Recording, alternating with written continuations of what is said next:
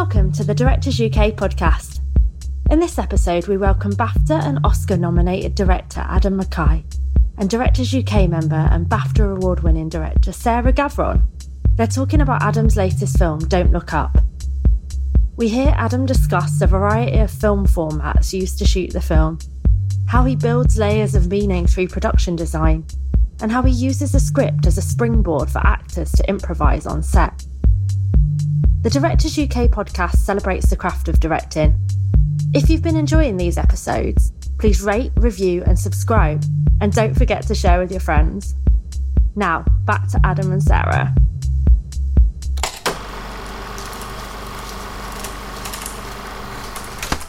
Very exciting for me because I don't normally get a chance to talk to directors. I know. I love that you're doing this. I'm a fan of yours. Stop it. So I was like, really? She's going to ask me questions. All right. I love it. I, we've just got to begin with the fact that apparently France is having like tell us about the French marches. this is just yeah, it's it's really cool. We heard like about two three weeks ago that there were five six cities in France. You know, some of the bigger cities were going to do a just look up day for climate. I was like, oh, that's cool. And then a couple weeks ago, our amazing publicist Paula Woods told me like. Or, or a week ago, she told me it's no, it's now like more like 40 50 cities are now doing it. And then she just told me as we were walking in that it's now spreading outside of France. Um, which is bonkers. I mean, you know, we've got to start them here. Yeah, yeah, that did not happen with Step Brothers.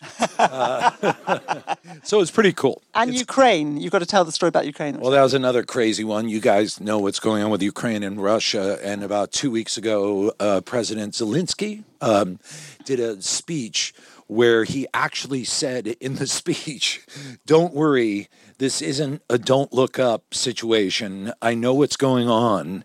Uh, but the craziest country has been Brazil. Brazil, and, and apparently Ukraine, the whole country really embraced it, but Brazil has really embraced the movie and it's become embroiled in their politics, and obviously Bol- Bolsonaro's going, and there's a, a Democratic Socialist who's coming in but we were seeing uh, feeds from Nigeria, Pakistan, Cambodia, and you know I've done comedies for a long, long time, and it's rare that they cross international borders like that. There's usually a lot of cultural impediments uh, that stop comedy from from translating.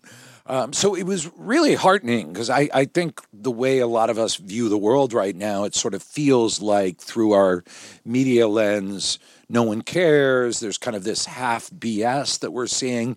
And to see people across the world be like, no, we know that's true. And, you know, I'm not saying it's the, the greatest film ever made, but it was like the emotional sort of center of it was that we're being uh, gaslit uh, is really the idea, and to see so many millions of people respond to that was really really cool. Yeah, and I think that's a testament to the film. I mean, you know, in a way, what you've pulled off is you've tackled the hardest ever subject to tackle with humour and the most important subject of our day. And you've done this kind of high wire act in a way of this tonal high wire act, which I just think is so admirable because tone is always such a hard thing to get right, isn't it? And I know from having listened, there's an amazing podcast, if, if you haven't heard it, of the making of the film. And I know from having listened to that, that um, you had that all your conversations with your key collaborators were about tone. And but the first person you collaborated with was yourself on writing the script as a scriptwriter. So tell us about how you found that tone in the script first. Yeah, so you know the whole question was how do you live in this moment we're living in, which I think everyone in this room can agree it's unparalleled there's clearly a page turning into a new era right now. Uh, you know, I always compare it to like being in a bouncy castle filled with hyenas and long st- stem wine glasses. That's kind of what it's like to be alive at this moment. So, how do you process that? And really, the big choice for us was the idea of going comedic. Yeah. And and all credit to uh, the journalist David Sirota, who's also a speechwriter for Bernie Sanders. He made a joke to me just about how it's like Armageddon, but no one cares. The asteroid is coming, and the second he said that, I was like, "That's it. That's the idea." It's a very simple idea. It's a very big entrance but I was like, man, if we could laugh, like we haven't, we just haven't had a comedy in a long time. And it's interesting that during the most fractured time that we're living through the last 10 years, uh, there really haven't been that many comedies. No, uh, so and, and, and I really started thinking about it. It's because everyone's sort of being told to look at the world through their own lens. And for comedy to work, there has to be some common agreement. Like you have to, W.C. Fields kicks a kid.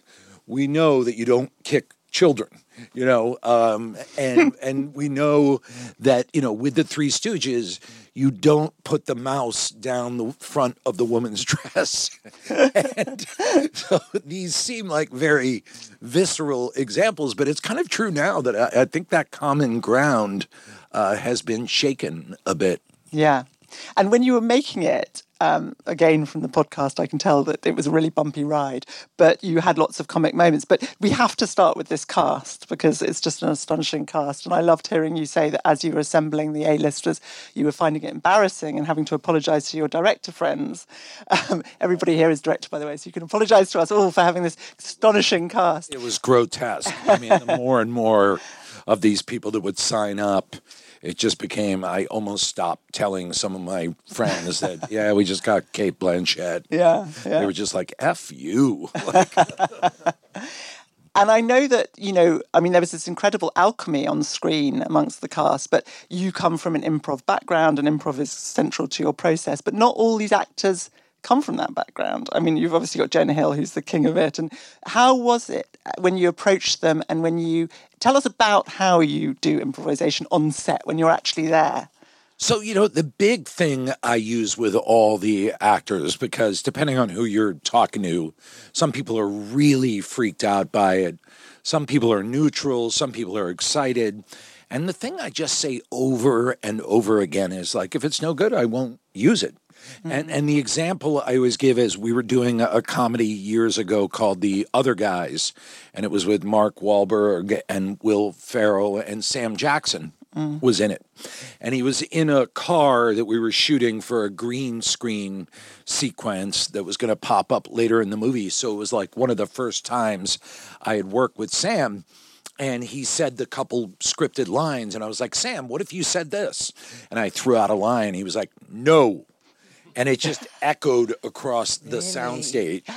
And the crew had been working with me for the previous week or two so they knew the way we did it and everyone got really quiet. And i just said sam if it sucks i won't use it. And there was a mm-hmm. long pause and he was like what was the line again? And then he did the line. And then from that moment on, uh, Jackson was just addicted to improv. He would come up to me at every moment between shots and just be like, "What if I said this? What if I said this?" So it, it's it's really cool because it lights actors up. It gives them a freedom and a kind of liveliness, and you know you're going to get the scripted. So there's really no risk to it. Um, So you start with the scripted and then you start throwing in these lines. So for example, there's the scene with Timothée Chalamet in the car at the end with Jennifer Lawrence and Leonardo DiCaprio, and he proposes to her. And I heard in the podcast you mentioned that you'd sort of thrown that idea in there. Had you had that idea before? Were you sort of building up to that, or did you have it on the spot? It was on the spot. Actually, that entire scene was improvised. There were three lines. Where are we going? We're going shopping. Why are we going shopping again? And that was it. That was the whole scripted scene. So, once again, you get out there with your actors. You have the tow rig for the car. They're all dressed up. We were in Boston, so there was like a snowstorm. And so, you know, they're great actors. I know they can get that exchange. And I just said to uh, to the three of them, Is there any music maybe you could play in the car? And right away, DiCaprio was like, The Mills Brothers. And I was like, What? I mean, I know who the Mills Brothers are, but he's like, I love the Mills Brothers. And he right away got excited. He's like, I have the perfect song. And he started playing. I was like, Yep, play that song. So the way we shot the scene was they did the scripted every single time we began with that. Hmm. And then he would say, he would just kind of mime towards the radio and go, Oh, I love this song. And he would talk about it. And it was around the third take that I was just over that crackly, strange mic in the back of the car. And I was like, Timothy, ask Jen Lawrence to marry you. You know, ask Kate Dibiasky to marry you. Do it in an awkward way and stumble. And he's like, What? And I was like, Ask her to marry you. And like, you know, the mag is running out. Wow. And uh, and then he did that take. Um, but it, it's one of those great situations where there's nothing at risk. You Yeah. just, why not? And then they all went with it, obviously, because she responded brilliantly. And, I mean, it's it's a beautiful Smile moment. she gives. I love that smile. Yeah. Yeah. I mean, another thing I heard was that in the Oval Office scenes, which are so extraordinary, and you're, you know, balancing so many different characters and actors there, um, that Meryl Streep began that scene. Although I don't think it made the cut, but she began it with a long improvised phone call. Oh my God. It, it was the most incredible thing I've ever seen. And I've worked with improvisational actors for years and years and years. And I didn't know how, I mean, she's Meryl Streep, so you know the kind of fundamentals of great acting work for improv because you have to listen, you have to mm. be sensitive, you have to play through your characters. So I knew she'd be good every single take she did, she began with a completely different improvised phone call. I have never, Jonah Hill and I would talk between lighting setups, and we would just go, I would go, Jonah, have you ever seen anything like this? He's like, no. Wow. I would do four or five versions and I would repeat them. I was like, same here. And, and, and they were all these perfect little contained bizarre vignettes uh, that would just be like, wait, who's she talking to?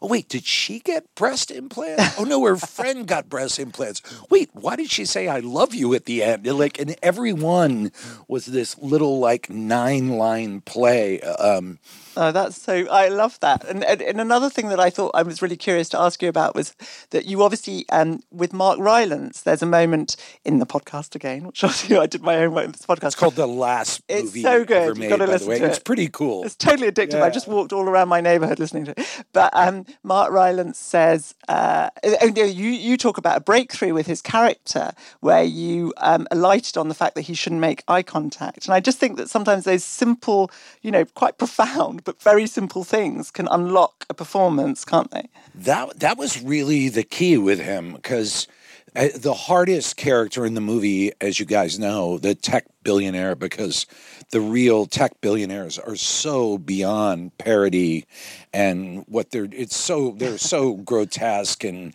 shooting themselves into space and because they figured out an app that can get you, you know, pizza five minutes quicker. They think they're gods of kind of the universe. By the way, God bless them all. Um, but so when I, I I talked with Mark about it, we both realized this is really hard to mm-hmm. parody, mm-hmm. and so we started talking about the idea that part of their mythology is that they're outsiders, they're shy outsiders, mm-hmm. and we sort of from kicking it back and forth, we were like what if they're not shy? What if it's disdain? Yeah. And so it, it's never said in the movie, but you guys saw it the moment where Rylance finally looks at Leo and he's like, Did you call me a businessman? That's where you really see what he feels. So uh, that was easily the most difficult character in the movie. Really? Oh, yeah, because I just, I mean, you know, you. What do you do with the, these people? Yeah. Are so ridiculous, and they're already so over the top. Um, you know, you look at the old movies like Doctor Strangelove with Peter Sellers' arm shooting up, and you realize how kind of slapsticky and, and overtly comedic those movies were. And you realize, like, oh, they were parroting General Curtis LeMay, mm. who in real life was a lunatic. Yeah. And, or the Dulles brothers, who were really scary sociopaths. Yeah. And so when you get into that realm, that like slapstick and, and kind of larger comedy can really be your friend. Yeah, that's so interesting. And actually, talking of references like Doctor Strangelove and the other references that I've seen cited, like Network and Wag the Dog, and um, I was interested to to hear that Linus Sandgren, your DP, his references, which sort of speaks volumes about this film and the way it moves between different styles. His references were things like Armageddon and Independence Day in Europe. So you had these two extremes, and then also reflected in that was the fact that you were shooting on 35 anamorphic and with these macro cameras. So you were sort of doing close ups and the big scale, weren't you? I mean, that was crazy. Yeah, we we we love to blend formats. You know, it's the way we perceive the world now. You're always seeing video uh, off of cell phones. You're seeing grainy things off of screen, and then there's lush kind of 360 life. So um, one of the funniest moments like that was there's a scene with Leo and Kate where they're online saying, "Look up in the sky. There's the comet," and we're shooting it. And I'm like, this is on cell phone. This will not be on 35. And like seven people came up to me and were like, but we should get it on 35, right? And I was like, no, it'll never play on 35. It has to be on cell. And then someone else would walk up and Linus would say, you know, I can put a camera over there for 35. I go, Linus, it would make no sense to be on 35. So it was funny and and credit to Netflix who really was cool with that. I mean, to see your dailies come back with uh, big movie stars like Leo DiCaprio and Jen Lawrence, and the only coverage is literally our prop guy Michael Bates like holding a cell phone. it was uh, it was very funny. And did in the prep with Linus, how did that go? Was it a lot of back and forth? Were you were you really mapping out how you were going to shoot it? Yeah, I mean that's one of my favorite things. I'm mm. sure you know there's a, a lot of directors here. I'm sure we all know it's one of the more enjoyable parts of the collaboration is the work with the DP, and I just love that period. You, uh, we watch a lot of movies. We talk about the energy. We talk about the color palette. Mm. We meet with the production designer. You meet with wardrobe. You go through that whole thing, mm. and I kept saying. And it's interesting that you had heard that Linus said he was kind of referencing those action films because I kept talking about how Network, if you look at it, it's pretty classically shot. It's not, they're not doing anything unusual. There's kind of a bold power. It's beautifully shot. And I thought that's really what we want to do. We want to live right in that intersection of hmm. legitimacy and entertainment. We want sort of a, a, a pop to the colors. We don't, you know, some of the more uh, Hollywood movies can uh, uh, run away from shadows. I was like, we're not going to run away from shadows. You know, we want depth. We want reality. We have to have that. And Linus and I just went back and forth with this, and he's a wonderfully collaborative. I mean, you guys, I'm sure know, uh, wonderfully talented, collaborative guy. So by the time we started rolling, I was like, wow, that's exactly what I was talking about. And brilliant. and from that point on, we were in a good groove together. Yeah. And then the other, I mean, there are so many different um, layers to this film and collaborations to talk about, but the editor c- clearly is so key here. And the, the just you know you talked about mixed formats, mixed media, but the, the way that freeze frames are used, the, the cutting and the and the use of that natural history stock footage is just. I mean, the lizards. I've still got images and you know hippopotami. I mean, they're all in my you know head. And so when did that? Just how did that evolve? So yeah, so I, I'm lucky enough to get to work with Hank Corwin, who um, you know he's done stuff like JFK and Tree of Life and Natural Born Killers, and he's very experimental, and he loves to play around with sort of how we perceive image. And my joke with Hank is always that you know back in the day, he was the wild experimental editor. And now I always tell him, I was like, the times have caught up with you.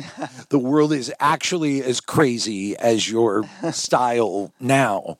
And so the goal with this movie, and it was a really tricky line because we were trying to make a big movie, mm-hmm. a big movie that could play around the world. But at the same time, with the editing, we wanted to capture that feeling of anxiety, of overwhelm, of too much. Uh, that we all experience every day living in 2022. So it was always this fine line when we would do, we were lucky enough to be able to do some test screenings. And, and we were really trying to feel it because you know, audience they're not audiences aren't used to chopping off in the middle of a line. They're not used to the, you know, image rate going a little faster than your mind can track. And so we we really had to make a decision about that. And Hank's instincts are incredible. I mean, the guy's done so much good stuff. So it was finding that line of pushing it over the line, but not so much that we shed the majority of the audience. And uh, between Hank's work with the edit and our composer, uh, brilliant Nicholas Britell, the two of them were like, mm.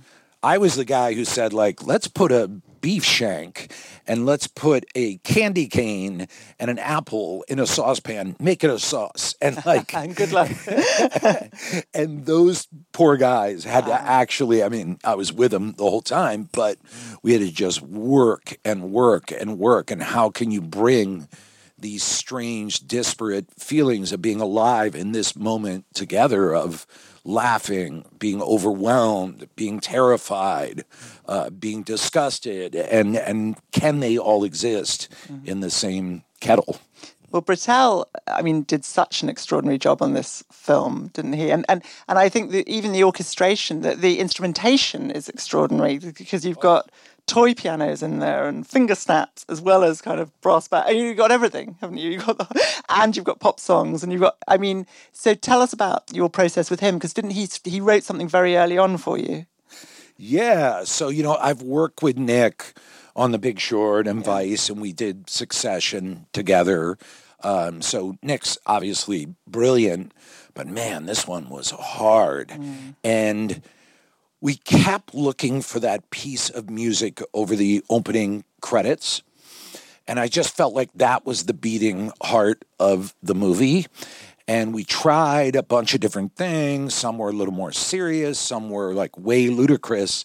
And then it, it was an incidental conversation with Nick where we were talking about that feeling during when you see it in movies or you read about it when soldiers are going off to war in World War II and they go out, the beginning of Das Boot has an incredible sequence where all the U boat uh, people kind of know they're going to die. Mm. And they're just like, let's hear some music and get hammered. And I was like, and he was like, yeah, it's it's like that feeling. Mm. Like it, there's the kind of glory of we're going to go for it, but we're going to lose. Mm. And and then like i swear it was like three hours later he came back with that music. And i was just like that's it. That's like stan kenton on the lusitania. Like that's exactly the kind of careening drunk but yet fun rollicking kind of feeling. Um, he's amazing. He's a, a, force of nature. And then, so he writes something that unhinged and broken and frolicking.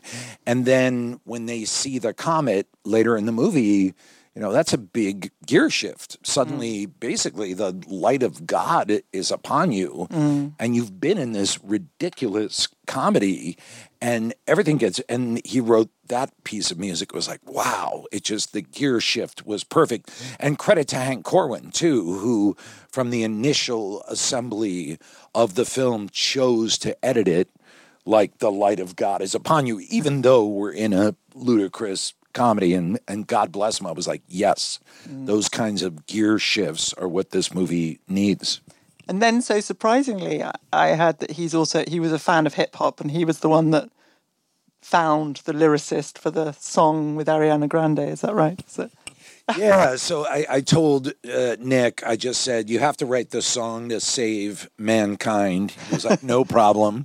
And uh, and he, he found this great lyricist, Taura Stinson, mm. who came in because I actually had tried to write the lyrics and they weren't good, to be honest.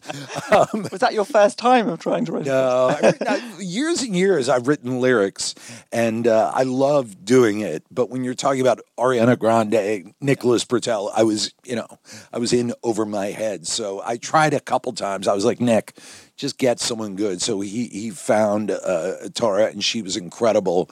Um, but the thing that blew him away was, you know, he went into the studio with Ariana, and he came back, and he was like, it's one of the greatest voices I've ever heard in my life. And, you know, Nicholas is a classically trained, you know, world, you know, uh, uh, high, high sort of standard dude. And he's coming back and saying this pop star. He was like, no, it's one of the greatest voices I've ever heard.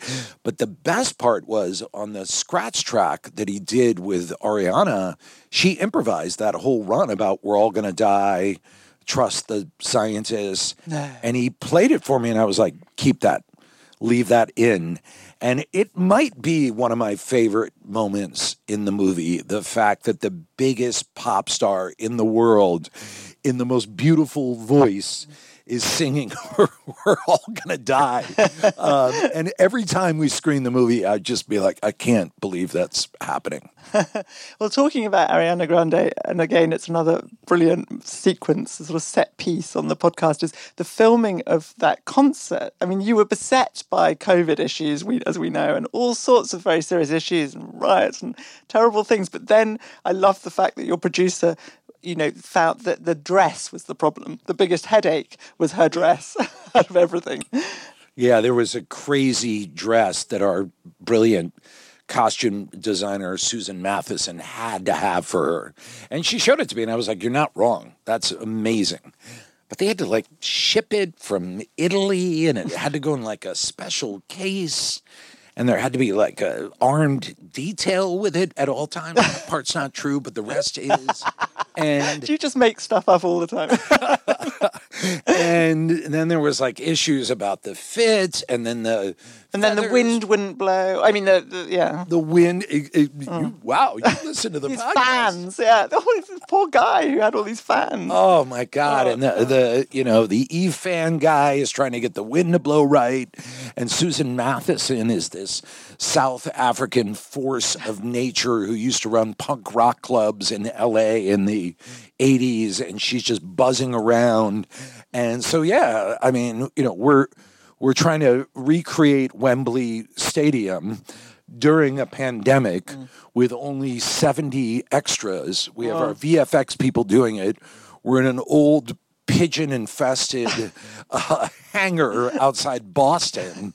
And and for about 3 hours it was all about this dress. Yeah. Oh, it can drive you mad. And that you know the team is so important, as we all know, on films. And I love the fact that your script supervisor, you brought her out of retirement for this, and then you gave her a producer credit on it, didn't you? So is she your kind of right hand person when you're when you're actually on set shooting and you're just having to bounce off someone? Is she your sounding board? Yes, yeah. I, I've worked with Kate Hardman. I started with her on Talladega Nights, which I think was like 2003, 2004. And just ever since then, I wanted to work with her. She used to be an editor. Um, and so, you know, that's great with a script supervisor, but she's also funny as hell. And she's just this acerbic Texan who will tell you, Adam, I got to tell you, that is the ugliest shot I have ever seen. and she will not hold her tongue ever. And then, uh, and she's really funny and has incredible stories, but she knows movies. And uh, you, you, you know, we've shot stuff in 50 mile per hour wind with sandstorms. We've shot stuff. I mean, you guys know it's the back of bumpy trucks, and she is just tough as nails. And we call her the the uh, Texas tornado. and she said after this movie, Adam, I do believe I'm done. I was like, I don't blame you. and so she's fully retired. I was able to drag her out for this. And I was like, well, Kate, how cool is it? Your last movie is an end of the world movie. Isn't it perfect? It's perfect. And I talked to her a couple months ago and she's like, well, I just wish the movie didn't resemble reality quite so much. Uh, I was like, yeah. Yeah. So we also have to talk about production design because I noticed on watching it, I watched it three times now, that you know, you know, it's so layered and there's so much detail. And you start to pick up on that detail, and you know, I started to notice the fossil motifs and and the um, and the pictures on the Oval Office and all sorts of stuff. So, how many are you having all those conversations about that level of detail? Yeah, I mean, it, it's it's one of the fun things, obviously, about making movies is you can create these layers of narrative. And I've worked with Clayton Hartley for years and years, so we we had a lot of fun burying extinction images in the movie. And if you look closely, there's a bunch of them. One of the more obvious ones, there's a guy dressed as a dinosaur handing out flyers. But uh, Sarah's totally right. The fossil image behind them while they're having dinner, uh, and there's a bunch of other ones that are hidden in there. So. Yeah, it's really fun. And then, you know, structurally too, the way you're building the set or what you're picking as your location is such a huge part of how you shoot the scene, how you frame it, how the characters interact. You know, with the scene where they're uh, at the newspaper offices, the New York Herald, we purposely did a glass box in the middle of like a big sprawling room uh, because the idea was they're not quite in reality, but they're trying to be in reality. So um, I love stuff like that. It's just Yeah. really, really fun. And, you know, ultimately, too, you want it to look uh, stimulating and, and alive. And I love seeing those conversations between the DP, the costume designer, the production designer. We always come up with our palette, the texture. Um, I mean, honestly, I could do that for like a year straight, just that element of filmmaking. Yeah, that uh, is so fun, isn't it? I mean, oh, you and the also it, this offered you so many opportunities to go into so many different worlds, and I I personally loved the world of the Daily Rip. It was just the TV studio was priceless, wasn't it? I mean, I think that was one of the best things Clayton did. That was a, a, a out of business car dealership that he mm-hmm. found outside Boston, and he showed me the drawings, and he told me he said, "I'm going to do this." And I showed up on the day. I was like, "You gotta be kidding me! This is crazy!" And we kept laughing the whole time because, like, we could just plug on air, and immediately the Daily Rip would be one of the top three news shows every morning Oh, across terrifying. the country. Um, but it was also upsetting. It was Yeah. like, you know, from doing some of these shows, I was like, yeah, this is what it feels like. And then Blanchett hit that, and her and Tyler Perry, Oh. it was crazy. They never met. They could, you know, it's COVID. So they walk on set. Hmm. And I tell them, I go, look, you guys have been doing this for 10 years. You have to have a chemistry. And within five minutes, they were just improvising off of each other, Brie and Jack. And, Wow. and I remember just leaning in at some point. I was like, thank God you guys are on the side of good because this is evil. It's what evil. you're doing right it's now. evil. I heard. I, I love the fact that Tyler Perry rang up actual news pundits and got them to record the lines for him as prep. crazy. He actually contacted Morning Joe uh, with Joe Scarborough and Mika Brzezinski, and, and he got them to read the lines. By the way, he did the same thing on Vice.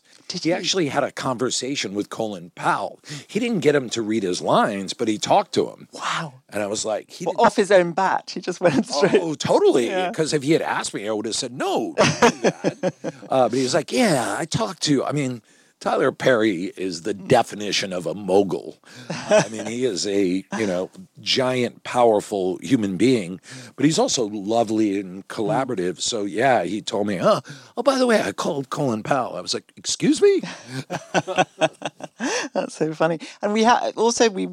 I mean, there. You know, I don't even know what, what to sort of focus on next because there's so much. But the ending really, really pulls the rug out from under you. You know, it it, it took me so by surprise that actually you let it happen. I just, and on the second watch, it was such a different watch because I was so on the side of Leo and Jennifer Lawrence, like, ah, because I knew it was going to happen. But the first time I genuinely was in denial. And I think you've done, you know, you've played a trick there. I, I don't know whether. When did you know? I always love asking yeah, that that's so interesting. I mean, you know, I actually don't think I knew until it pretty much was upon Really? us. I mean, I was so deeply in denial, and I think that's such a clever trick because we're, you're sort of you're inverting the genre, aren't you? You're playing off the fact that we are so used to happy endings, and we're all in denial anyway about the climate crisis and everything else. But Yeah, I love asking people, and and it's great to talk to filmmakers. Um, and I've had some really interesting conversations with different filmmakers about when they knew we were going to actually not save the day, and it's always curious what what sort of tells it for certain people. I mean, most of the filmmakers I've talked to have your response, which is Really? I never believed it was going to happen. I mean, it was funny. You know, you get texts and you get emails from all these people you've known. And uh, one of the first screenings we did, Todd Phillips, of all people, texted me and he's like, you fucking did it. I was like, of course, the guy who made the Joker would give me that response. Um, and how did Netflix respond when you you know? I mean, when you presented the script to people, was that something people came back on? Oh yeah, oh yeah. I mean, we sent it to all the major studios, and it was a spec script, and uh, five or six of them just outright were like, "Will you change the ending?" I was like, "Well, no. The whole point is, you know, I, I can mess with the tone, but it has to end this way." And they were like, "Ah, we're not doing it." And uh, thank God. I mean, all you need are two or three places to believe in it, and it was Netflix and two other studios were like, "All right, we think we can do it." And um, Wow, well, good yeah, on that conversation I had with Netflix was always like, "Look, I don't want." Audiences to turn around and, and attack me at the end of the movie, uh, but I do want it to hit with a punch. And I, I just told uh, Scott Stuber and Kira, who are amazing, I just told them, like, I'm, I'm with you. I want this thing to play. Uh, and there's a lot of things you can do, which you know with music, with the cut pattern, with taking a little bit of drama off one moment. I mean, Yeah. there are a million different ways to play that ending. And sure enough, in the edit room, we got into it. Um, there was just all this little tweaking. And at the very end, there was one shot that uh, Hank Corwin had found of a guy, um, Orthodox Jew, uh, I think he was a rabbi, hmm. leaning his head against the wailing wall hmm. and sort of with this sad look on his face. And I was like, Hank, I think it's just a little too much.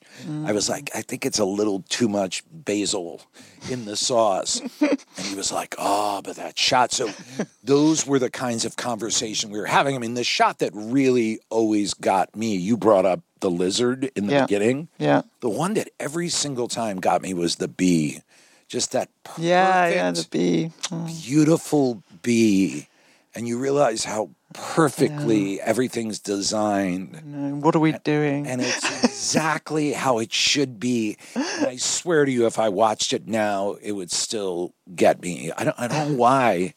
Um, but uh, yeah. And then brave to have Meryl Streep naked with a tattoo on her back. And who, would have known that, you know, that that pretty was- standard, though. I think most movies end with naked Meryl Streep with a tattoo on her back. Um, I'll tell you, it was brave her for doing it because Yeah. it's a ridiculous ending. Obviously, that's not her. That's a, a double. But um, the fact that she was game for it. And do you know the story behind that joke? No. So that was improvised. So that yes, that was Mark Rylance and Meryl on the set for the Bash launch towards the end of the movie, and I did what I always do. I'm like, you only have five lines in this scene. I was like, uh, what can we talk about? And Meryl just went, I want to know how I'm going to die. Oh, really? So then you built it into the ending. Exactly. And, and I was like, oh, yeah, from the previous scene. I go, well, why don't you ask uh, Mark, AKA Peter Isherwell, how you're going to die? And he was like, you know, Mark kind of half talks in character. He's like, oh, that's interesting. How would she die? And I was like, well, she's going to the new planet. Maybe there's a creature that eats her. And I was like, all right. And they started playing around with it. And what was funny was every time he said the creature, the name changed. so it was a Bronteroc. It was a Brontoslot. It was, uh, you know, because we were improvising it. So after Then this, you had to build this creature. well, this, so after the scene was done, I had to call over Raymond. Your producers might must hate you. I mean, Oh my God. I was like, Ray, Dion, I think we're doing that. And they were like, What do you mean? And I was like, I think you got to build a Bronteroc. That was my favorite take. By the way, you know, Kate circle Bronteroc. I already circled it, and uh, and uh, I was like, yeah, I think we got to make a Bronteroc. And and Dion and Ray were just like, you got to be kidding me. And then from that moment on, it was in, and Meryl and Mark were totally into it. So uh, yeah, there was an improvised CGI VFX beat, which I was like, I wonder if anyone could look at film history. Has that ever happened? Before? I don't think that ever has. I mean, you've broken a lot of rules. You've thrown the rule book out, really. Yes, I always say the ghost of Syd Field. Uh, wants to murder me. I'm sure because he's we broke turning in his every grave. single rule. Yeah, because you, you consistently break script rules, don't you?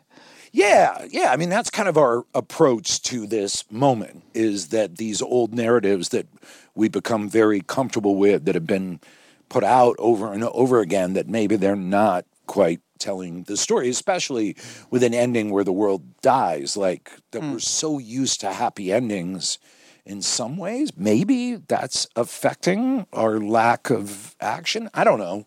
But we certainly went for it. Well, you started, you know, protests and I mean, you know, marches in France, and it's been seen all over the world. So I think it's it's working. It's working. I mean, it's it's kicking up some dust. I mean, it's just a movie, but it's kicking up some dust. And and what we really hope, and I think it's going to happen. We don't even have to hope. Is we're going to see more and more movies, more and more stories as we go into this new era. But um, the most hopeful part was just to see that worldwide reaction and know Yeah. that we weren't crazy. Yeah. No, that's fantastic. Uh, Honestly, this is a film that really, really should live forever because it's got such an important message in it.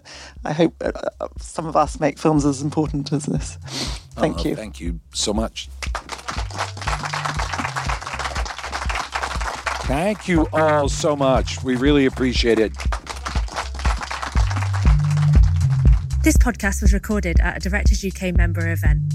You can hear more episodes of the Directors UK podcast on iTunes, SoundCloud, Spotify, or your favourite podcatcher. Directors UK is a professional association for film and TV directors with over 7,500 members.